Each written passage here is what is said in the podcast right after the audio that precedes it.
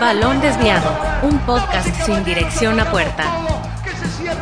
Una producción de Balón y Pie Original. Desviados, bienvenidos, bienvenidos a un nuevo episodio de su podcast favorito, Balón Desviado, un podcast sin dirección a puerta. Y el día de hoy, el día de hoy tiene un capítulo que pues puede marcar una nueva etapa en balón desviado porque ya no solo hablaremos de fútbol internacional en los episodios de fútbol mexicano, sino ya, ya le revolveremos de todos los moldes. Así que, bueno, se viene un episodio donde hablaremos de fútbol mexicano, de fútbol internacional.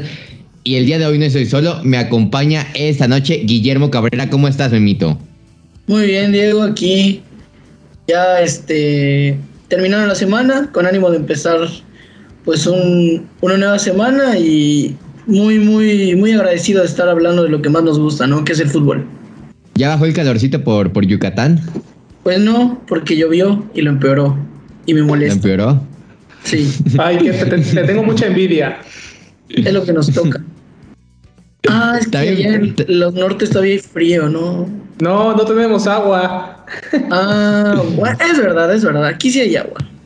Pero igual Pero bueno, vamos a hundir, no te preocupes. Pero bueno, por el otro lado de la pantalla está Román Garza, que ya, que ya estaba pues envidiando un poco Memito del otro lado de la pantalla. De, este episodio está como dividido entre centro, norte y sur. Román Garza, ¿cómo estás? ¿Cómo te encuentras? ¿Cómo está el clima? ¿Cómo, cómo vas por allá? Hola, ¿qué tal Diego? ¿Cómo estás? Hola Memito, ¿cómo están? Y a todos los desviados que nos escuchan en este nuevo episodio del podcast. Bueno, muy contento y bueno, hablando en temas meteorológicos acá en, en la región de Nuevo León, pues estamos con la espera de que eh, se venga la lluvia porque prácticamente nos estamos quedando sin agua y pronto nos vamos a morir, verdad. Entonces esperemos, este, seguimos rezando y estamos bailando el baile de la danza de la lluvia y, pues nada más, ahí le tengo, por eso le dije a Memito que, que le tengo un poco de envidia, ¿no? Que ya está lloviendo y acá no. Sí, por acá también por Ciudad de México, de, hecho hace rato está lloviendo y estaban, los trenes se puso, últimamente se pone, todo el día está caluroso y en la noche empieza a llover terrible, pero bueno, es cosa, cosa random de la Ciudad de México. Sí, justamente eh, ahí, eh, por ejemplo, aquí donde yo vivo, bueno, empezó con, eh, se empezó a nublar y empezó a tronar, pero muy poquita agua, entonces esperemos en estos próximos días empiece ya con el agüita. Estamos en Lalo, por favor, aparece. Sí es Tlaloc, ¿verdad? Si no me estoy viendo como, como un cerdo inculto, no, pues sí es Tlaloc, sí, ya me están confirmando aquí, es Tlaloc. Pero bueno, el día de hoy, pues los dioses del fútbol, o más bien este fin de semana los dioses del fútbol nos dieron nuevos campeones en distintas ligas del fútbol europeo, tanto en el fútbol alemán, que creo que abordamos muy poquito la temporada y creo que solo en inicio y en fin estamos hablando, hablando de la Bundesliga. Y por otro lado también la League One, que, que a pesar de que está Messi, hablamos poco y nada en ese podcast a lo largo de, de, de, esa temporada, pero bueno, ya llegaron a su culminación, por así decirlo, matemáticamente esos torneos, nada más faltarían posiciones europeas en ese aspecto que eso ya como que es más de trámite. Pero en el aspecto del campeón ya tenemos campeón en Alemania y en Francia. Y digo, ah, eh, muchos habla de hegemonías en estos dos, en estas dos ligas. Es algo de lo que se habla en la, en la última temporada. Creo que en la francesa el último año no la ganó ni el PSG, creo que la ganó el Marsella, sino. No, la, la, ganó, perdón, el. El, el Lille, perdón. El Lille. Entonces ya no se diría tanto hegemonía, pero bueno, en Alemania creo que sí, sí se ve un poco hegemónica esta situación. Pero bueno, Memito, para ti, ¿el Bayern Múnich es justo campeón esa temporada? Sí. Yo creo Una que, vez más. Yo creo que quien hace bien las cosas y las hace repetidas veces, pues siempre va a ser justo ganador, ¿no? Que no le planten competencia no es culpa del Bayern tampoco. Digo, si el Bayern te mete mínimo tres en cada partido, pues digo, obviamente es garantía que va a quedar campeón. Y habrá que preguntarnos si, si los equipos pues no les interesa, ¿no? La Bundesliga y simplemente les interesa llegar a Europa. O ni a Europa algunos equipos, ¿eh? Pero bueno, mi querido, mi querido, o tal vez al no descender, mi querido Román, 10 títulos consecutivos del Bayern Múnich, 10 años ganando el mismo torneo. Digo, con algo ya con un cambio generacional que se empieza a notar un poco un poquito más del que tuvimos hace unos años cuando teníamos por muchas temporadas a, a Ribery, a Robert y a, Robin y a Lewandowski y a Thomas Müller, ya se empiezan a ver esa rotación de jugadores. Pero bueno, 10 títulos consecutivos para un mismo equipo en una liga. ¿Crees que eso es sano? ¿La Bundesliga es un torneo, un torneo competitivo para ti? No, realmente no, es algo aburrido. Ya ni en el FIFA, ¿eh? O sea, en el FIFA, jugando modo carrera, quedando tres temporadas seguidas quedando campeón ya me aburre, entonces prácticamente, o sea, es el mismo formato, o sea, eh, le doy mérito, ¿no? Por tener 10 años consecutivos ganando esa Bundesliga, pero realmente no hay, hay un muy poco bajo nivel en cuestión de competencia, los equipos no le, no le meten esa seriedad como los bávaros consumen hacerlo y bueno, pues siempre se ha visto, ¿no? Como lo mencionó mi buen amigo Memo, pues se ha mantenido ese, ese, ese, esas bases del proyecto por parte del Bayern y pues bueno, pues por, hoy, hoy por hoy, pues se sigue manteniendo a la alza. Entonces, creo que es falta de, proyecciones, realmente les falta invertir y bueno, ese es mi punto de vista. Imagínate qué tanta hegemonía hay en, en la liga alemana que yo poco y nada escuché o leí noticias acerca del Bayern campeón. Creo que escuché más de, de, Cristiano Ronaldo en el Emirates Stadium que, que del mismo Bayern campeón. Pero bueno, para ti, Memito, ¿qué podría hacer? ¿Qué podría hacer la Bundesliga para hacer un campeonato donde otros equipos puedan ser campeones? Usar el modelo tal vez americano de la MLS, eh, hacer un play financiero. O, tú qué harías, mi querido Memito, si el día de mañana encarnaras en el presidente de la liga alemana? Pues yo diría que, bueno, va a sonar muy radical, pero esto es real. Que el Bayern no pueda comprar a los jugadores, por así decirlo, franquicia de otros equipos de la liga alemana. Porque si algo sabemos es que el Bayern desarma equipos por, por sus nombres, ¿no? El caso de Savitzer, inclusive... Upamecano. Upamecano, o sea, de todos, ¿no? De hecho, creo que Timo Werner es el único que no se fue hace dos temporadas. raro, raro. En su momento. Exacto, Lewandowski, Gotze, el mismo Hummels, cualquier jugador alemán o de la liga que la haya roto en otro equipo, inmediatamente o al Dortmund o al Bayern, no hay más. Al menos en el, Dortmund al Bayern.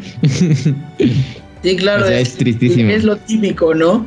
Pero quizás sería eso. Suena radical porque pues en otras ligas pues se puede, ¿no? Digo, hay muchos casos de traición, ¿no? Pero al menos yo creo que en, Alemania sí está muy marcado de que el Bayern a ser el equipo poderoso o el equipo potencia, sí desarma, ¿no?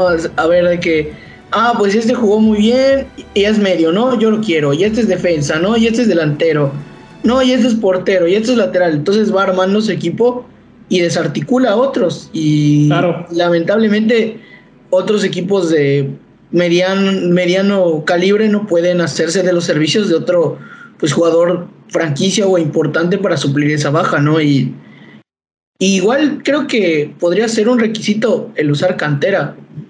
El usar cantera, al, sobre todo a los alemanes, sabemos que les gusta formar jugadores desde pequeños. Entonces, yo diría que podría implementarse algo de la cantera para que no tenga que depender tanto de la compra de estrellas y que se enfoquen en crearlas. Román Garza, ¿tú qué opinas? ¿Tú qué harías como, como liga para hacer de esto un torneo más competitivo, incluso tal vez, tal vez ponerte la par y regresar a ese nivel de Alemania que perdió tal vez en el último mundial? ¿Tú qué harías? Tal vez, no sé, a mí se me ocurre y usar un modelo de drafts estilo deportes americanos, pero tú a, a ti qué se te viene a la mente para, para que esta liga se vuelva diferente, se vuelva competitiva? Sí, realmente creo que me voy por el lado que mencionó Memo, en cuestión de, de hacer, hacer un tipo de modificaciones al momento de las transferencias, ya que como, pues bueno, podemos percatar año, año tras año, temporada tras temporada, pues bueno, el conjunto del Bayern es el encargado de desplomar los equipos prácticamente quitarle sus jugadores franquicia, sus mejores jugadores y pues bueno, también los mismos, esos mismos equipos se prestan a, porque no tienen como que realmente objetivos claros. Entonces como liga realmente habría que fomentar ciertos protocolos o, realmente ese tipo de criterios donde se establezca y tengan como que regulados, ¿no? El poder buscar de otros lados, ¿no? Mantener esto, ¿no? Entonces creo que para hacer algo más competitivo, darles esa variedad o esa opción a que los equipos puedan este, hacerse de servicios de otros jugadores, pero sin que les quiten a sus mejores estrellas. Y bueno, es evidente que, el Bayern de Múnich está muchísimo más adelante, muchísimo más escalones adelante que, que el resto de equipos de la Bundesliga. Pero para ti, ¿cuántos escalones está por encima el Bayern Múnich de, de, la otra parte de la liga? De la liga, no sé, a partir del, del Borussia Dortmund y de equipos tales como el Colonia, como el Hoffenheim, que pues no dan una, me mito. Demasiados. Inclusive, inclusive para mí que soy aficionado del Frankfurt, siento que, que está muy, muy por encima de todos estos, ¿no? O sea, salvo el Dortmund, quien es el que le ha dado pelea en los últimos años y ni así le ha alcanzado para quitarle la hegemonía en las ligas, es muy complicado. Sí, realmente. Totalmente. Yo quisiera agregar esto, o sea, a mi pensar, creo que prácticamente temporada tras temporada, cualquier equipo de la Bundesliga, creo que su objetivo es ganar un partido al Bayern de Múnich en temporada regular y prácticamente ya ganaste tu temporada. Y quedar en media tabla y ya, no es Ya, entonces prácticamente es eso. Entonces creo que hay que cambiar esos, esos tipos de protocolos, a mi pensar. Sí, es, es la mentalidad de los equipos, ¿no? Como bien dice Román, que su objetivo es ganar un partido y ya y, eso... a pesar de que es una liga muy accesible en México, es una de las ligas creo que menos vistas porque no atrae. Porque te pasan acá y la televisora creo que TV Azteca transmite los partidos por YouTube, pero tampoco es como que tenga muchas vistas. ¿Por qué? Porque sabes que va a ganar el Bayern. Porque no te interesa ver un Colonia contra Hoffenheim, porque de todos modos la liga la va a ganar el Bayern. Porque son equipos que no aspiran a nada. Son como, como ver partidos moleros amistosos cada semana. Y es, es triste. Sí, claro. El sistema de competencias es, digámoslo, repetitivo, ¿no? O sea, todos los equipos esperan su fecha contra el Bayern. La planifican y algunos les han sacado las sorpresas, ¿no? Pero se han quedado hasta ahí en resultados. Y si le sacan la sorpresa, pues es un hecho de que la siguiente temporada van a desmantelar ese equipo. Sí, claro. Oigan, y se imaginan, o sea, en un, extraño hipotético caso que no existiera el Bayern de Múnich, o sea, que todos los equipos tuvieran esa posibilidad de poder competir sin el mundo sería mejor, solo te lo dejo así. Exactamente, o sea, no habría guerras. Eh. Vamos a, o sea, porque voy a, voy, quiero dar, a, quiero darles explicación, o sea, pues, por ejemplo, el Frankfurt que quedó a muy poco en Europa League, entonces, eh, o sea, hizo la hazaña, entonces prácticamente los equipos alemanes o realmente los que tienen la oportunidad de competir en competiciones europeas, pues les va algo mejor, ¿no? O sea, independientemente de cómo les vaya en liga, pues logran dar su lucha, ¿no? Dar su, su buen papel en, competiciones fuera de la Bundesliga. Sí, digo, si no existiera el Bayern, creo que sería tal vez una, una Premier League 2, donde todos le compiten a todos y tal vez sería una historia completamente distinta, porque, por ejemplo, en la, en la Bundesliga, sí, hay casos donde un equipo que iba en los últimos lugares se recupera a final de temporada y termina tal vez en quinto o sexto lugar. Así que tal vez sería una historia completamente distinta, pero como el Bayern pues es el campeón y ocupa una plaza de Champions, pues a qué aspiran los otros? A pelear Conference League hoy en día, a pelear Europa League como lo hace de Frankfurt, yo creo que el Frankfurt podría, podría competir en Champions League y meterse hasta unos cuartos de final.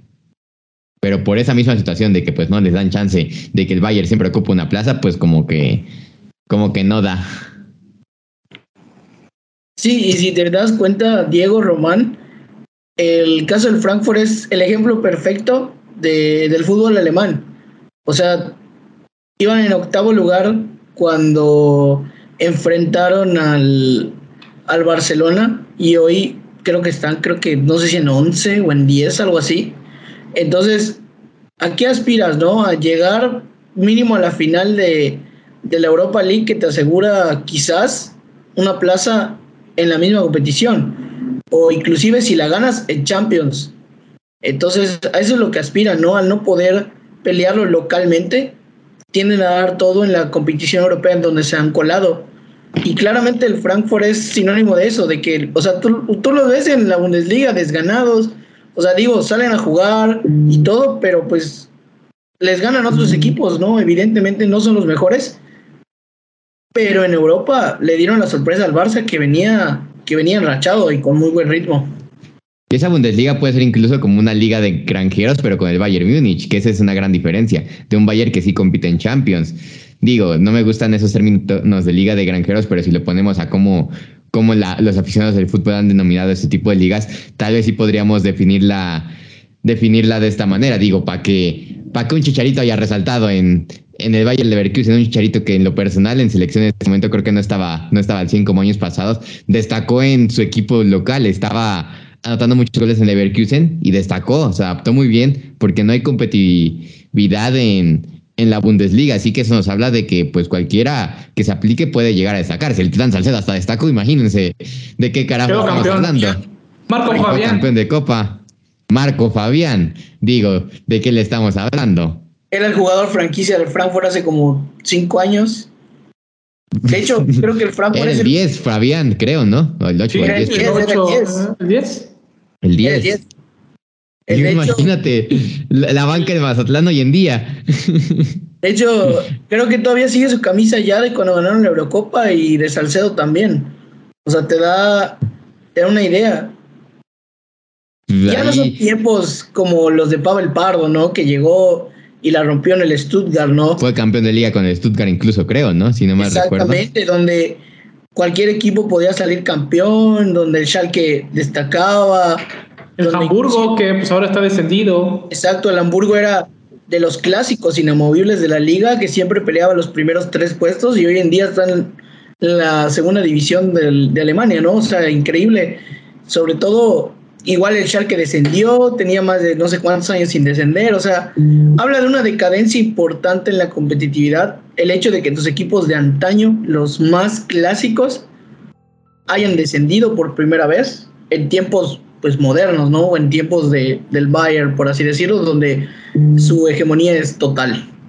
Y creo que el mismo Robert Lewandowski lo sabe. Diga, Robert Lewandowski tal vez le quedan 3, 4 años de carrera, pero yo creo que su salida, que para mí ya es inminente, se va a dar porque ya se aburrió de la Bundesliga. Porque creo que ya va a buscar nuevos retos y tal vez ya se le hizo muy, muy predecible la Bundesliga. Le ha ganado 5.837 años consecutivos. Entonces creo que para terminar su carrera, yo creo que se quiere probar en otra liga y ver y ahí vamos a poder ver qué tan baja es la Bundesliga. Si Robert Lewandowski llega al Barcelona y te anota 12 goles por temporada, cuando te anotaba 30 en el Bayern Múnich, ahí nos vamos a dar cuenta si de verdad cómo estaba la competitividad en, en, en la liga alemana o incluso con el, con el caso de Erling Haaland que seguramente se viera en Manchester City. Ahí lo veremos en un futuro y tal vez analizaremos en un nuevo episodio que se titulará La Bundesliga de verdad es competitiva. Así que, bueno, para que no se pierdan ese episodio dentro de tal vez unos mesecitos donde ya podamos dar resultados o podamos ver resultados acerca de ese tema. Pero bueno, por otro lado, en France, el PSG gana el título. Dentro de esa, de ese, de esa corona, su barra los abandona, creo que antes de que termine el partido, porque pues no les gustó su actuación en Champions y cómo se dieron las cosas. Pero bueno, ¿creen, creen que, empiezo contigo, Memito, ¿crees que el solo ganar la, la, la League One le basta a un equipo como el Paris Saint Germain? Para nada, lo dijimos a inicio de, Temporada. de temporada, que si el París no llegaba mínimo, no sé quién lo dijo, a semifinales, era un Yo creo que fracaso. todos lo dijimos. No, creo razón. que era, for- era forjado quedar campeón prácticamente con los fichajes que tenía. Sí, claro, o sea, yo, yo sentía que mínimo semifinales, pero sí, o sea, el campeón o, o fracaso. ¿Y qué pasó? Pues es fracaso, ¿no? Ganar la League One es como ganar la Bundesliga, algo de trámite. Ganar la Copa MX en México. Exacto, de trámite, de trámite básicamente. Lo único bueno que tienen los aficionados del París es que ya van a dejar de ser un equipo chico, ya van a tener una estrellita como el San Etienne, como el Marsella. Entonces ya, Sí, que se les pone la estrellota ahí en, en el logo, una cosa medio rara, pero, pero bueno, creo que, creo que está padre. Se digo, en la Liga MX, para que alguien llegue a dos estrellas, va a estar, va a estar que llegue una estrella aparte de la América, Chivas y Toluca, pues está, está medio difícil, ¿no? Pero bueno, ahí. Perdón, no, no, no quiero ofender a tus equipos regios, Román. pero, pero está difícil. Pero bueno, eh, PSG pues, ah, bueno, Román, ¿tú qué opinas de que la barra abandonó al, al, Paris, al Saint Germain? ¿Crees que estuvo bien? ¿Crees que estuvo mal de forma de manifestación? A pesar de que pues es un día feliz en teoría porque ganaron la estrelleta, como lo diría, como lo diría Memo Cabrera. No, pues realmente creo que están en todo su, en su, en toda su decisión correcta, porque prácticamente, como lo mencionamos a inicio de temporada, como fue aquí en el podcast, eh, los fichajes que había logrado conseguir el conjunto parisino era para prácticamente ganar todo lo que se les pasara encima. Y pues bueno, termina esta temporada y terminaron con un simple torneo de liga molero, como lo es en la liga francesa, y pues bueno, creo que es parte de, la, del, del, enojo, ¿no? Por parte de la afición. Ellos se ilusionaron realmente con poder buscar la posibilidad de llegar a una final más, como la tuvieron hace en su momento contra el Bayern de Múnich y que lograron perderla. Veían esa, esa ilusión de poder este, ser aspirantes, ¿no? A una más y poder conseguirla, ¿no? Y pues tristemente fue un fracaso más para este conjunto parisino. Entonces, realmente creo que están en todo su favor. Creo que tienen esa mentalidad regia como son acá de, reventadores, entonces creo que es así. Memo, la pregunta obligada y vamos a ponernos en un poquito chip y ESPN, donde a pesar de que ganó, ganó la liga el Paris Saint Germain y de que hizo quién sabe cuántas asistencias Kylian Mbappé y fue el máximo asistidor y el máximo creo que goleador, bueno, no sé si el máximo goleador, pero anotó muchos goles. Las cámaras se enfocaron en un hombre que yo creo que por por lo que representa el apellido Messi, pues sí tienes que hablar de él. Para ti, Leonel Andrés, Messi marcó diferencia esta temporada considerando que solo anotó cuatro goles en el campeonato con una frecuencia de 448 minutos en cada gol y solo dio tres asistencias. ¿Para ti marcó diferencia en París Saint Germain? ¿Crees que hubiera sido diferente si Messi no estuviera? No. Messi honestamente no marcó la diferencia. De hecho, es el Messi más apagado que he visto en toda mi corta existencia. Yo a Messi lo veo, perdón por la palabra, pero es la única que, se me ocurre en ese momento, deprimido. Sí, la misma que Sí, es como cuando te corta tu, tu novia y quieres volver con ella. O sea, Messi no quería irse del Barça y quiere volver al Barça. O sea, es evidente, es quien, te diga que no, está ciego. De verdad, se nota, no mete goles, no corre. Muchos dicen, no, es que Messi ya también tiene 34 años. Sí, es verdad. Pero en el Barcelona le ponía todo el, corazón y la garra al momento de, luchar los balones, de, de ir a marcar. Entonces no es lo mismo, no es el mismo Messi. Y quien realmente me sorprende que su nivel haya decaído tanto a tan corta edad. Digo, no es, no es un jovencito, pero tampoco es un gran veterano como Ronaldo o como Messi. Es Neymar. Neymar desde que se lesionó la primera vez en el París, yo siento que se rompió para siempre y nunca volvió a ser Neymar. Digo, viene una de dos, tres, treinta lesiones, creo, y justo cuando se va a dar el carnaval de Brasil. Así que, digo, creo que Neymar está enfocado en otras cosas. Igual yo creo que el chip de los jugadores del Paris Saint Germain ya está pensan, ya están pensando en la próxima Copa del Mundo, puede ser el caso de Messi. Digo, a mí, sinceramente, no, al contrario, creo que nos beneficia un poco de que Messi no esté en su prime ahorita, porque pues en, en Qatar se van a enfrentar a nuestra selección. Así que yo de eso no me, no me quiero quejar para nada, pero, pero aún así es triste ver a alguien de fútbol con un nivel, un nivel tan bajo, Román. Sí, claro, totalmente. Y bueno, pues sí, o sea, hay muchos jugadores que podemos este, detectar, ¿no? Desde el mismo París, por ejemplo, caso de Sergio Ramos, que prácticamente llegó como una de las estrellas para la saga, para la saga central y pues bueno, terminó lesionado y pues prácticamente tuvo muy poca actividad. Pero qué crack, florentino, ¿eh? Digo, supo venderlo cuando estaba lesionado. Bueno, lo voy a ir cuando ya estaba lesionado, que era uno de los jugadores que más masa salarial hacía, no, no tuvo ni la intención de retenerlo. Digo, Florentino es un, un con ese mismo dinero de la masa salarial se traía David Alaba. O sea, sí, claro. qué genio.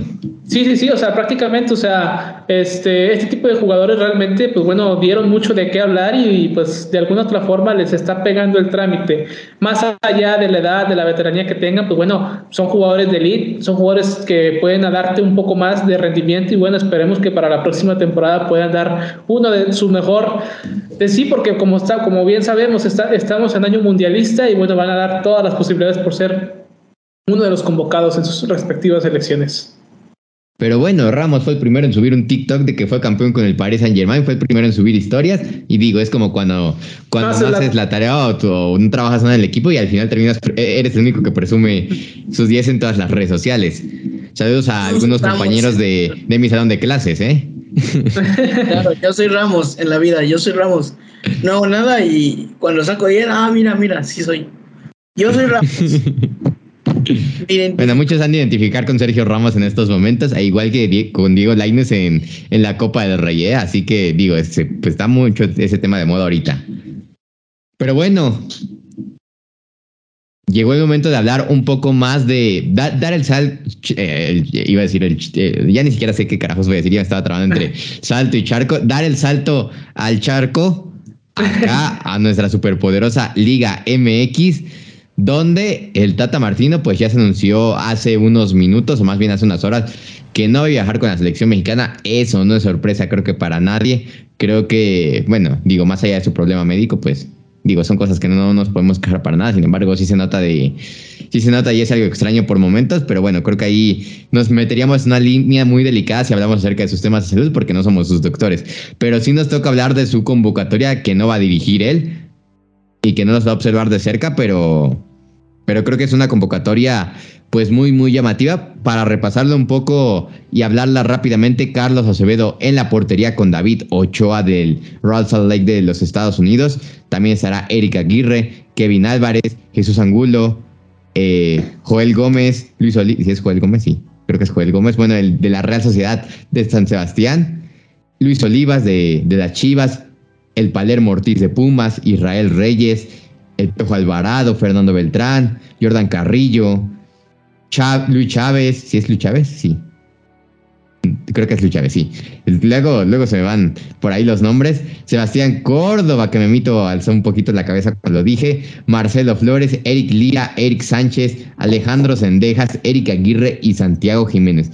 Una, una convocatoria tal vez con jugadores que son sus primeras, sus primeros llamados, jugadores que han tenido casi oportunidad con las ausencias tal vez de un alamoso que no pudo ir porque pues para acabar la molar pues tiene que jugar la final de Conca Champions contra el Seattle Saunders ese mismo día, así que pues no puede estar viajando a dos lados y jugar dos partidos, pero pues, ahí medio saladito nos salió Alan Mozo. Pero bueno, hablando un poco de esta convocatoria, empiezo contigo Román ahora. ¿Te gusta esta convocatoria del Tata Martino? Mm, pues realmente, o sea, creo que veo muy forzada la convocatoria y muy forzada el partido amistoso, porque prácticamente es este darle un poco de, llamativo a los jugadores jóvenes, ¿no? Que pueden ser las próximas generaciones para la selección nacional. creo que así es. Este, creo que esto realmente se pudo haber hecho durante partidos fecha FIFA atrás donde pudiste haber incluido durante las eliminatorias mundialistas y bueno, pues no mantener a los mismos jugadores que hemos mantenido durante casi más de 10 años. Creo que esto se pudo haber hecho de esa forma, entonces lo veo así forzado, pero o sea, no estoy en contra, sino que pues bueno, me da mucho gusto que bueno, han tenido esa oportunidad y, y espero y sigan aprovechándola porque de ahí hay muy buenos nombres, muy buenos jugadores que pueden aportar a futuro y realmente pues espero y uno se escape dentro de los 23 que irán a Qatar que uno se escape de los 23. Digo, creo que todos están en situación crítica de tal vez meterse de panzazo, por así decirlo, los que están aquí, que por cierto creo que van a ser 26 los que van a ir al Mundial. Creo que dieron tres plazas más por cuestiones de COVID y porque ya se hacen cinco cambios en el partido, entonces creo que ahora se van a ir 26 o 27 jugadores. Pero bueno, ¿qué futbolistas de esta lista, Memito, se pueden colar en Qatar 2022? Dime nombres de quienes crees o los ves con posibilidades de, colarse, también considerando pues el chip que trae el Tata Martino. Todos vamos a pensar a lo mismo. Yo digo que Carlos Acevedo tiene que estar en Qatar. Acevedo. Pero tiene, posibilidad considerando el, que pues el Tata es el entrenador. A mí no me importa. Yo digo que tiene que estar. Sinceramente, Acevedo de todos los porteros que ha llamado el Tata, es el que más le ha respondido junto con Ochoa. Entonces, tiene que estar, tiene que estar. Y si no está, vamos a reventar al Tata en otra en otro podcast, evidentemente. Claro. Creo que la mitad de esos episodios han sido reventando al Tata Martino. sí, claro. También otro que particularmente me gusta es el Nene Beltrán. Ese también tiene que estar. Quien oh. realmente no sé ni qué hace en la convocatoria es Córdoba. Ese no. no, no, no te, no, no, te quejes, pues nomás porque dejó a la América, ¿eh? No. es que solo ha dado dos partidos bien, es la verdad. Exacto. Viene de un nivel mediocre, o sea, y estoy siendo amable. Entonces, no sé qué la convocatoria pudieron poner, ¿qué te gusta? no, no, no gusta decir esto, pero hasta Romo, que no ha jugado a nada en el Monterrey, pudo haber estado encima de Córdoba. Así, así de malo es Córdoba ahorita. Mira que de Córdoba se habló más de las declaraciones de ESPN que hablamos en el episodio pasado de MX que de su nivel futbolístico. Digo, Córdoba no está para selección mexicana, pero bueno. No, no, claro. Y de quien sí puede y debería estar en la selección y ya para formar su proceso es Marcelo Flores. Definitivamente, ya está. No sé, para mí ya se atrasaron en, en llevarle un partido realmente determinante, como el caso de Estados Unidos, un Canadá, un Costa Rica, o inclusive en un amistoso de peso como contra Argentina, no sé, una selección europea. Ese muchachito debe de estar ya prácticamente Qatar. Ahí un saludito para mi buen amigo Sebastián Herrera, porque él es él es fan de, Marcelo, Flores. Claro, yo, yo, yo, para eso y más. Es... Yo le pongo en tela de juicio, le soy sincero, pongo todavía un poquito en tela de juicio a Marcelo Flores porque aún no, no ha debutado en una liga de primera división. Sin embargo, creo que va a ser parámetro lo que vamos, creo que va a ser parámetro lo que vamos en el partido del miércoles. Si se logra adaptar bien a lo que es representar una selección mayor, si lo vemos resaltando de lo que tanto se habla, creo que sí puede ser una posibilidad para Qatar, pero, pero si no lo convocas ni amistosos, ni a fecha FIFA, ni a eliminatorias, creo que difícilmente lo veremos en la Copa del Mundo y difícilmente te va a aportar porque va a ser un escenario que nunca ha conocido en su vida Marcelo Flores. De hecho, ¿saben, ¿saben una cosa? Bueno, sí, termina, Memito, porque es algo ya para... Solo quiero decir que Cendejas podría ser una opción por cómo viene. Ha dado... no, viene a dar dos partidos bien, viene a dar, creo que desde la jornada dos, muy bien. Y Douglas Sierra me, me sigue humillando por eso, me sigue reventando porque el primer partido yo reventé a Sendejas, yo, yo decía que era un tranqui, troncazo, no le bajaba el malísimo, pero Sendejas, si vemos los números de la temporada anterior, fue el goleador, eh, fue el mexicano con más goles en la Liga MX. Sendejas no viene solo de un buen partido como Sebastián Córdoba, Sendejas ya viene, yo creo que en, ascenso. Es lo que iba a decir, o sea, viene de menos a más.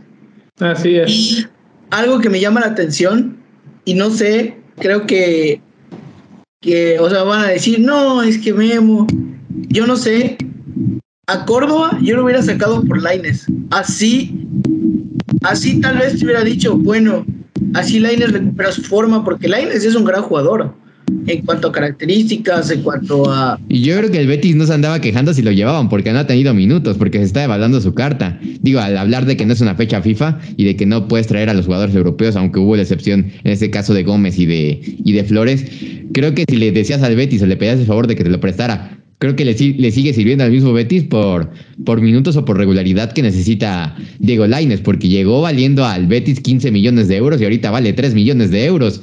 Así que creo que el Betis no hubiera perdido nada, pero ni siquiera lo intentaron y, y es triste. Digo, también tal vez hay cosas ahí burocráticas de papeles por dentro, pero yo creo que si se hacía el intento nadie se quejaba y nadie decía nada. Pero bueno, Román, para ti, ¿qué nombres de esta lista se pueden colar a Qatar además de los que ya mencionó Memo? No, pues es que son ellos, no hay otros. O sea, realmente, o sea, a lo mejor puede haber competencia, puede haber competencia el mismo Eric Aguirre, este, ya viendo futuro para el próximos procesos. Israel. Israel Reyes me gusta a mí mucho en lo personal, pero lo veo muy complicado. Siendo realistas, Israel Reyes debería estar desde el año pasado en la selección mexicana. Incluso por encima de jugadores como el Cata Domínguez. Y no es porque el Cata Domínguez lo haya hecho mal, pero tiene potencial y tiene más potencial Israel Reyes a futuro. Digo, el Piojo Alvarado también es un jugador, un jugador que me gusta mucho, sin embargo, creo que no ha dado el ancho en selección mexicana, pero te puede dar la sorpresa y tal vez, y por lo que hemos visto del Tata, seguramente se va a colar en la lista final. Por otro lado, están tipos como Angulo, que tampoco les dio la regularidad desde hace un año donde pudieron haber empezado a forjarse en selección mexicana y no, no les dieron la oportunidad. Digo, aplaudir también el hecho de que convocan a Marcelo Flores y a Gómez de la Real Sociedad creo que eso nos habla de que pues tal vez les interesa un poquito el futuro.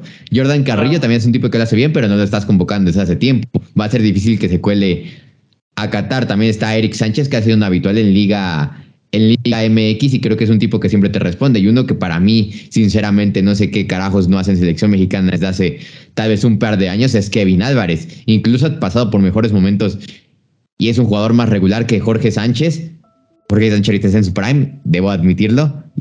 En un pasado no me gustaba mucho Jorge Sánchez por ser un jugador inestable. Ahorita no me puedo quejar porque creo que está en, en su mejor nivel Jorge Sánchez. Y un Adam Mozo que son jugadores intermitentes que de repente responden y de repente no. Pero creo que el caso de Kevin Álvarez, al estar en un equipo como Pachuca, como los dos del Pachuca, no tiene el reflector suficiente pero creo que siempre tiene la regularidad. Difícilmente vemos, le vemos errores. Es un tipo que te aporta en ofensiva.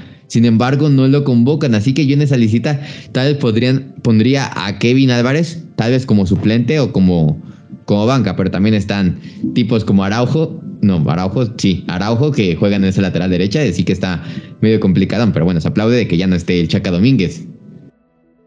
¿El Chaca Domínguez o el Cata Domínguez? Eh, no, perdón, el Chaca Rodríguez, el Chaca Rodríguez. Los dos, los dos. Me refiero a los dos. Pues, sí, es, en un mismo comentario. Terrible. Ponle sácale roja como a mí.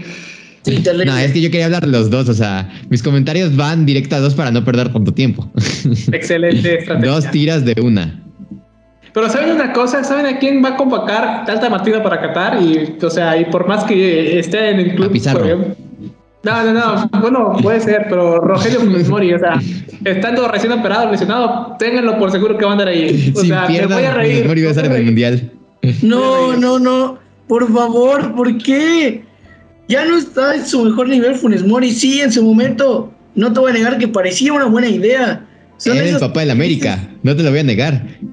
Sí, exacto. O sea, son esas cosas que dices, bueno, no está tan mal. Digo, no está, no está Jiménez un Mori es un goleador, o sea, usa las dos piernas, tiene habilidad. Lo único que se le ha quedado de toda la vida es tirarse. Tirarse, exacto. eso, ¿cómo perjudica? Ay, hay partidos que me desespera con la selección porque se tira, ¿no? De verdad, yo espero que Santi Jiménez y el Mudo Aguirre retomen su nivel, porque han ido... Yo, yo quiero que Santi Jiménez anote tres goles y que, y que ya le calle la boca al, al, Tata Martino, porque yo prefiero llevar a un Santi Jiménez y que se foguee en su primer mundial a un argentino que ni siquiera tiene futuro en selección mexicana, que solo va a ir a jugar... contra Funes Mori contra Funes Mori, que solo va a llegar a jugar cuatro partidos y se va a regresar a su casa y de nada va a servir un proceso a largo futuro en esos momentos cuando llegó a medio proceso mundialista, ni siquiera el jugador que ha estado todo el proceso. Llegó a medio proceso porque se lesionó Raúl Jiménez y en su momento creo que sí generó expectativa, pero incluso creo que debutó con gol, pero de ahí poco y nada, ha bajado su nivel considerablemente. Yo prefiero un Mudo Aguirre a un Santi Jiménez, incluso tal vez hablamos de un Marcelo Flores, ¿por qué no pensar en un Santi Muñoz de cara a futuro, de que ya sepa lo que es jugar una Copa del Mundo y que ya para el siguiente mundial, que probablemente ya no esté Raúl Jiménez, pues ya tengamos a un delantero experimentado o tal vez un tanto más fogueado. Pero bueno, para ustedes ya mencioné ya a mi Santi Muñoz que tal vez pudo haber sido convocado. Para ustedes, ¿qué futbolistas faltaron de ser convocados de los que no son habituales con Tata Martino?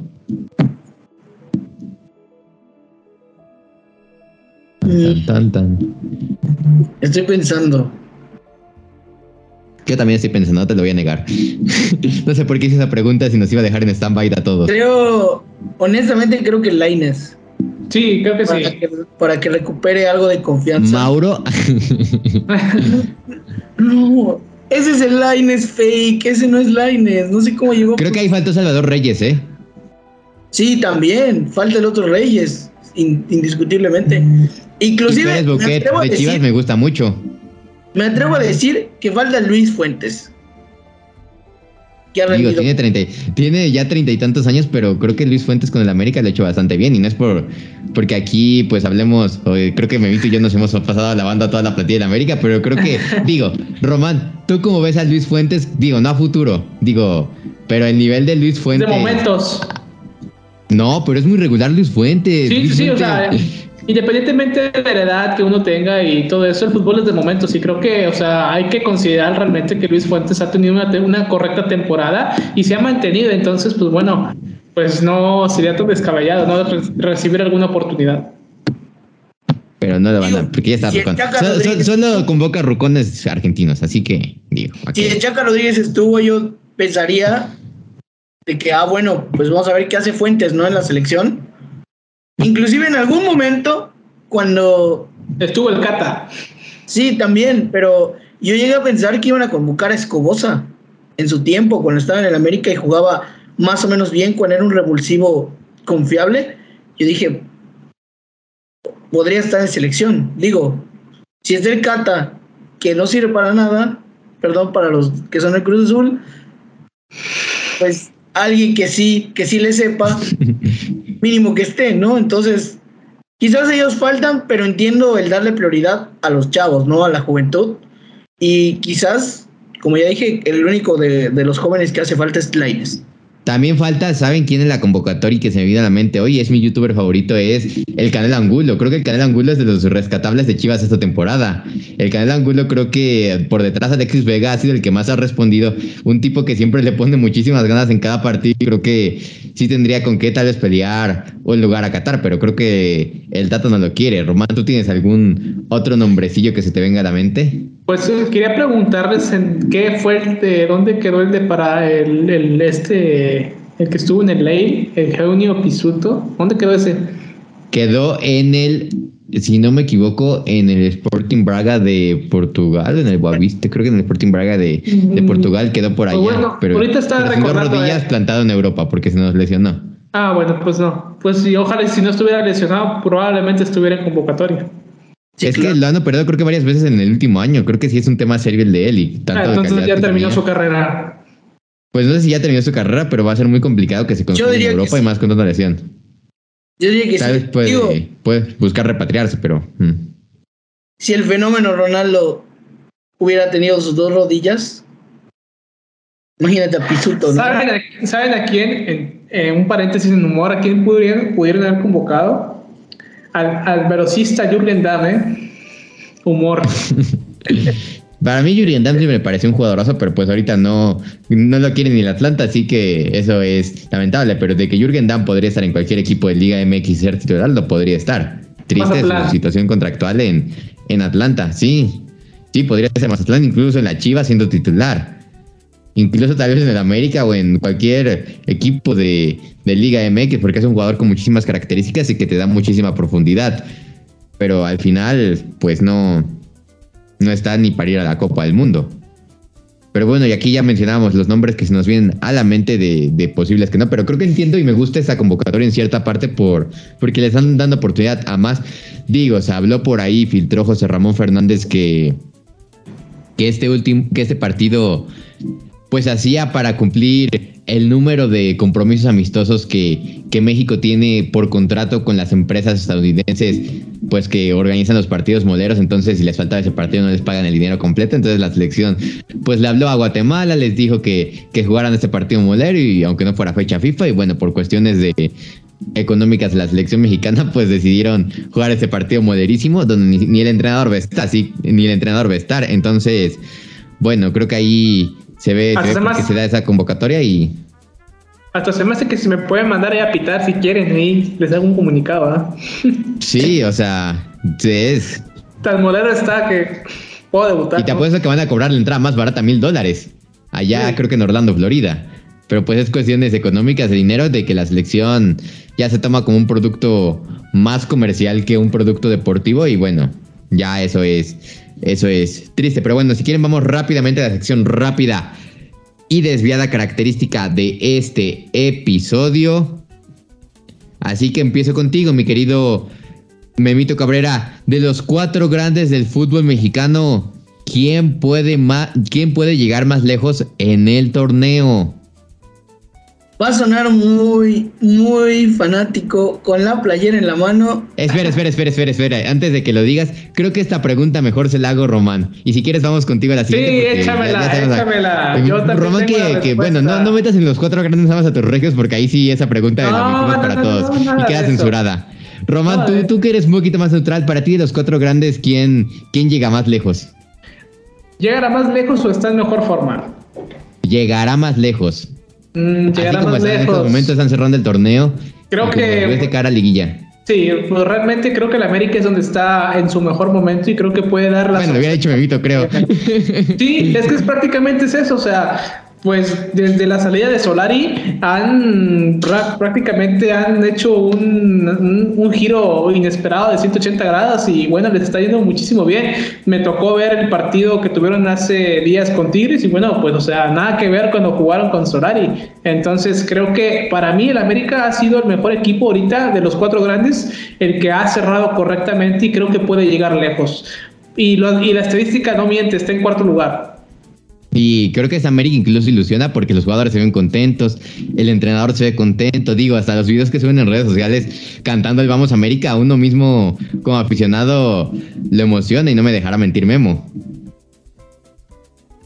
La verdad es que sí, pero yo iba a decir que también el que viene como que enrachadito también, a pesar de que no, no, de que no está en tan buen momento, son los Pumas, están en una final de Conca Champions. Y si la ganan, eso te puede dar el ímpetu para mejorar en liga y pelear mejores puestos y pelear inclusive el campeonato. Se sabe. Que Pumas se mete al repechaje, eso te lo aseguro. Pumas por alguna extraña razón siempre se mete al repechaje, así que Pumas de meter, se va a meter. Si, si gana la Coca Champions, le va a dar ese ánimo, ese empuje para pelear el repechaje, pelear los puestos y llegar incluso a, a pelear el campeonato. Y si no la gana, pues va a terminar de caer como le pasó al América con Solari pierde con Rayados y de ahí, siendo primer lugar, no puede en cuartos con Pumas. Entonces, si se clasifica liguilla, lo que se va a venir en emociones al fútbol mexicano, si se clasifican los cuatro y los cuatro están compitiendo y están en su programa, hace años no veíamos eso. Entonces creo que va a ser muy lindo eso. Pero bueno, Amito, ahora sí voy contigo en la siguiente pregunta. Rudiger dejará al Chelsea. ¿Dónde ves la siguiente temporada? ¿En el Barcelona? En el Real Madrid, ¿dónde lo verías? Dime el nombre de un equipo nada más, así tal cual. No sé dónde, dónde lo leí o dónde lo vi, pero según, no, ni siquiera recuerdo si, si la información es correcta, ¿no? Leí que iba para el Madrid. Sí, yo también escuché, creo que lo mismo. No sé si lo filtró Fabrizio Romano de que quería dejar al Chelsea por, por irse al Real Madrid. Así que seguramente va a ser el Real Madrid y vaya central que se va a armar el Real Madrid de cara al futuro. sería, ¿eh? Rudiger y, David Adama en la central. Y encima tener a tipos como Mendy, a tipos como. ¿Cómo se llama el otro central? Se Militao. fue. Militao, que también para mí es un centralazo. El Madrid. El Madrid y Florentino, uff el eterno Nacho también, tremendo crack. Sí, Nacho. Parece que tuviera 20 años por siempre, ¿no? Increíble lo que corre, lo que No me puedo imaginar, cada vez que dice Nacho Fernández, no me puedo imaginar a Nacho Fernández con una cara de Nacho. Como, como no sé si visto el meme de Nacho Fernández con una cara de Nacho. Creo que ya no me puedo tomar en serio a Nacho Fernández. Pero bueno, mi querido Román Garza, Lewis Hamilton comprará al Chelsea. No, pues realmente se ve algo descabellado, pero sí es posible. Creo que Lewis Hamilton, a la fortuna que tiene y todo el dinero que posee, es probable que pueda adquirir al conjunto Blue. ¿Qué onda te curioso es que le va al Arsenal, eh? Así que digo, eso podría ser algo. Pero si tienes un equipo, cambias de equipo. Digo, si. Sí, claro. sí, si yo me compro a la Chivas, le voy a ir a la Chivas. No, no, no, no es ningún, no es ninguna sorpresa por más amor que le tenga a mi equipo, nada, si tengo un equipo y si compro un equipo y si tengo la posibilidad económica, pues lo compro y lo hago grande, ¿no? Pero bueno, hay otra pregunta de la Premier League, mi querido Memo Cabrera. ¿A dónde irá Gabriel Jesús? Eh, a cualquier destino, menos a...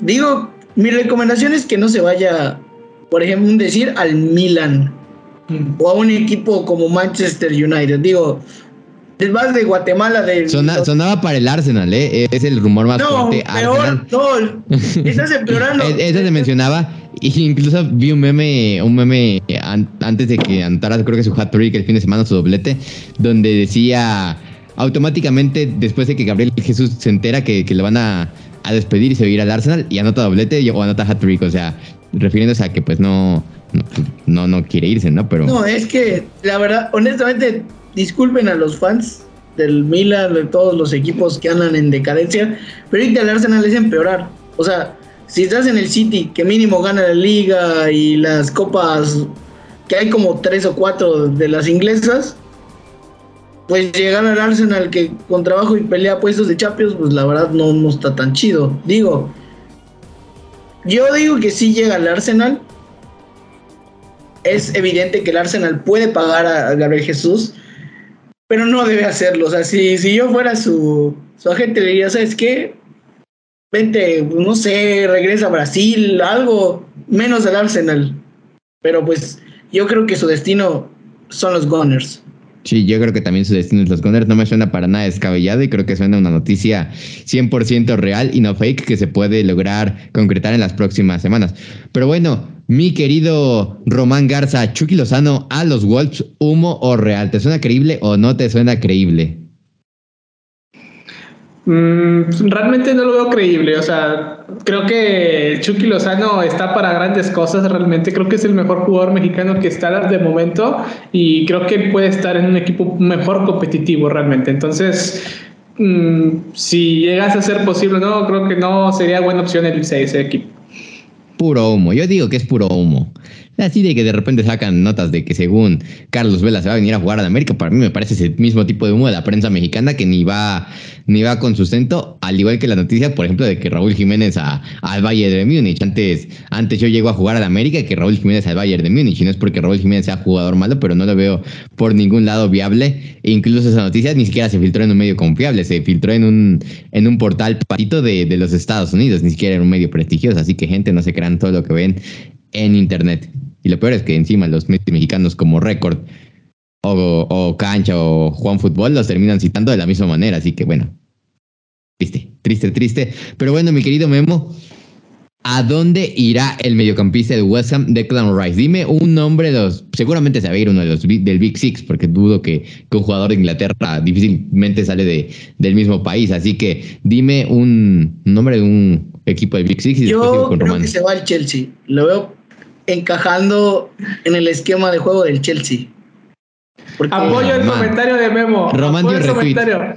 Apoyo el comentario de Memo. Y más allá de eso, porque ahí está su mejor amigo, uno de sus mejores amigos de formación juvenil, Mason Mount. Sí, también. Yo creo que Mount va a convencerlo y también encaja. O sea, porque como dicen, no es solo que, que esté tu amigo, ¿no? Sino que también encajes en el plan de juego y puedas jugar y continuar desarrollándote. Entonces, Rice encaja perfectamente en el planteamiento del Chelsea y yo veo que yo sí creo que la dupla Rice Mount pueda dar de qué hablar, como en su momento fue Xavi y Iniesta, solo que tienen que darles tiempo, no tampoco va a ser de la noche a la mañana, pero Rice tiene una proyección increíble y es el jugador del momento en la Premier League. Sí, coincido completamente contigo, incluso tal vez el, a nivel ciudad de que el West Ham es un, equipo de Londres y también el Chelsea pues puede, para que tampoco ese cambio le, le, pese mucho. Digo, que suena también el Manchester United como ahí posible, posible pues equipo que lo quiera adquirir y yo creo que con la baja de, de Paul Pogba y de Manja Matic puede ser, puede ser posible, pero creo que en un escenario ideal creo que sí sería el Chelsea su equipo su equipo que le queda a la perfección. Pero bueno, mi querido Román, Florian Taubin, Taubin, como se pronuncie, yo no sé francés, declaró esto en la semana. Y sabes que ese tipo de declaraciones pues se da mucho por allá por la prensa del norte, donde dijo Taubin, la Liga MX es la sexta mejor del mundo. ¿Qué opinas de estas declaraciones? No, pues hay que darle todo méritos a Florian porque está haciendo ver crecer a nuestra hermosísima Liga MX y creo que todos esos buenos comentarios y más allá en Francia, pues bueno, de alguna otra forma, pues nos beneficia, ¿no? Como liga. Entonces, creo que eh, Florian, cuando te vea, te voy a invitar unas chelas y una Que lo va a besar, dijo Román Garza. que lo va a besar, por ahí escuché las malas lenguas. Pero prácticamente es eso. Memito, para finalizar y con la última pregunta, porque este episodio creo que ya se nos alargó un poquito. Betis es campeón de la Copa del Rey. ¿Qué opinas del buen momento de los heliopolitanos de Pellegrini? Mira, Pellegrini es un gran entrenador. Lo ha demostrado. Le dio la etapa dorada al Manchester City. Básicamente lo creó. O sea, creó la potencia que es el City hoy día. Y y mira cómo les dieron con el Betis. Tal vez no, no gane la liga, evidentemente, pero el hecho de haber ganado la Copa de España le asegura un puesto, me parece que en Champions, ¿verdad? Sí, ¿Cómo? No, ¿cómo? ¿Qué? espérate, ya, ya me confundiste. ¿No el ganar la Copa te aseguro pues en Champions? ¿No es así? No, sinceramente no, no, no, no sé si en España sea factor las copas como, como en Inglaterra o en Alemania, que creo que son factores. Habrá que investigar. Pero digo, va a luchar por Champions, eso sí, eso sí, yo creo que sí se va a meter a Champions. En Liga, por lo menos. no, el ganar la copa no le asegura el, el puesto, ok. Pero está peleando el puesto en la liga. O sea, cada partido lo juega como si fuera el último. Y realmente la filosofía de Pellegrini ha calado en los jugadores. Lo que se me hace raro es que, pues no sé, o sea, no haya vendido a Guardado porque se hablaba de que con la llegada de Pellegrini Guardado iba a ser banca y pues iba a tener que salir y vemos que, que pues es un jugador que lo tiene contemplado y al que no tiene es a Laines. Fuera de eso, vive un gran... con un rol diferente Guardado, pero con un rol que le ha servido, un rol de, de, de revulsivo, de capitán, de líder del equipo junto tal vez a Joaquín, pero que le ha servido muy bien a Pellegrini. Exactamente, o sea, Digo, Lainez pues no le ha dado oportunidad, creo, que Lainez se tiene que ir, pero, pero ese ya será tema para otro episodio. Claro. Para que nos abra la mercado de transferencia. Y yo tengo una pregunta, ¿ustedes creen que Fekir aguante otra temporada en el Betis? Así como es el Betis, yo creo que sí. O sea, más por cómo termina la posición de la tabla y todo eso, digo, por ahí se hablan de mucho. ¿Ustedes creen que Nabil Fekir se cambie de equipo? Porque es ah. el, más talentoso, el más Inclusive, mm. no el más regular, pero sí ha sido uno de los más determinantes. A cada partido que veo del Betis está encarando, está haciendo algo, pues, medianamente relevante. Pues si mantienen ese mismo proyecto con Pellegrini, pues a lo mejor puede dar buenas cosas. Entonces creo que lo mejor para él sería mantenerse. Yo digo que también lo mejor sería mantenerse considerando cómo está cómo está el Betis en estos momentos. Sin, sinceramente, no se me ocurriría un equipo que necesite sus servicios. Sinceramente. Puede, puede ser que sí, por allá hay alguno que se me, se me esté escapando, pero, pero yo a primera impresión, ningún grande siento que, que necesita de sus servicios. Digo, tal vez hay un Atlético de Madrid, pero tiene muchos mediapunta, medios de contención ofensivos y sería estúpido comprar uno más. Así que no, no me suena ni lógico. Y en Inglaterra, pues tampoco es como que se use mucho el sistema de medio de, de un MCO como, como Fekir. Así que tal vez lo utiliza, creo que, si no me recuerdo, el, el Arsenal o el, o el Manchester City, pero tampoco me suena viable. Sí, es que leí humo del bueno de que se iba, creo que para Italia, algo así. Y dije, no. Digo, si se va Dybala a la Juve, si se va Dybala de la Juve, no me suena descabellado, ¿eh? Podría ser buena opción para la Juventus. Pero digo, ya será cuestión de tiempo y creo que ni siquiera hay información certera acerca de, de Nabil Fekir tampoco, porque es un jugador que, que, tiene mucho reflector. Seguramente si nos enteramos de una transferencia, Nabil Fekir va a llegar a ser va a llegar a ser el mismo día de la transferencia o días previos a la transferencia, pero hasta hoy, el día de hoy, pues no se habla de eso. Incluso creo que tiene contrato vigente. Así que va a ser, hay un tema, un factor, pues donde será cuestión de esperar a, días previos a, que termine el mercado de transferencias. Pero bueno, ya llegando a la parte final de este episodio donde hablamos de muchísimos temas, donde nos alargamos poquito, pero creo que abordamos, creo que prácticamente los dos episodios de la semana en, pues prácticamente en un mismo episodio, así que aquí es dos por uno. Eh, pues no sé, eh, Memito, Román, algo que quieran comentar, sus redes sociales, eh, algo que quieran concluir. No, pues yo encantado, ¿no? De poder estar acá nuevamente, siempre agradecido de poder volver. Saben perfectamente, compañeros, que bueno, pues ya mis, mi etapa donde pues le estoy dando prioridad a las cosas, pues me impide, ¿no? Por los tiempos. Entonces siempre trato de tener un espacio y poder, de poder estar acá con todos los desviados y bueno, platicar sobre lo que nos gusta, como, el, como lo es el fútbol. Y, y dile, platícale a los desviados con quién se viene la charla desviada el próximo sábado. Ah, pues bueno, pues darles, hay una pequeña pista, ¿no? Se, se, viene una gran entrevista con el gran exárbitro profesional FIFA, como lo es Paul Delgadillo. Ah. Paul Aguilar, corrección, Paul Delgadillo. Este, se viene una muy buena charla, la verdad, espero y se mantengan muy al pendientes de, de, de, las de las redes, ¿no? De, de, de Balón y Pie, Balón y Pie Originals, y bueno, realmente es una muy, pero muy buena charla ahí para que no se la pierdan. Y bueno, las redes sociales de Román Garza están en la descripción. Memito Cabrera ¿algo más que quieras añadir para finalizar este episodio? Pues bienvenidos al nuevo formato de Balón Desviado. Ha sido un placer que en el primer formato del primer capítulo estemos pues todos. Y sí, arriba Diego Laines, que es el niño que pone su nombre en la portada y no hace nada en todo el trabajo. Muy bien. No sean como Diego Laines. ah, dice Javito que sí. Bueno, ya. Que, nos comenten ahí a través de las distintas redes sociales si ustedes son team, team hacer todo el trabajo como Nabil Fekir o, nada más tomarse fotos con el 10 como Diego Laines. Aquí la pregunta para todos ustedes que nos comenten en las distintas redes sociales. Y pues nada, eh, este nuevo formato pues tiene, tiene un motivo y les estaremos comentando tal vez en los próximos días, tal vez en el próximo episodio se enterarán por qué estamos haciendo ahora un episodio por semana, porque se vienen noticias muy buenas para, pues para, para este proyecto, así que estén, estén atentos todos. Pero bueno, ya sin nada más por agregar, yo soy Diego Rodríguez, nos vemos la próxima y que sigan juntos, balón y pie. Bye, saludos. Muchas gracias por escuchar este episodio. No olvides compartirlo en tus redes sociales. Balón Desviado, un podcast sin dirección a puerta. Una producción de Balón y Pie Originals.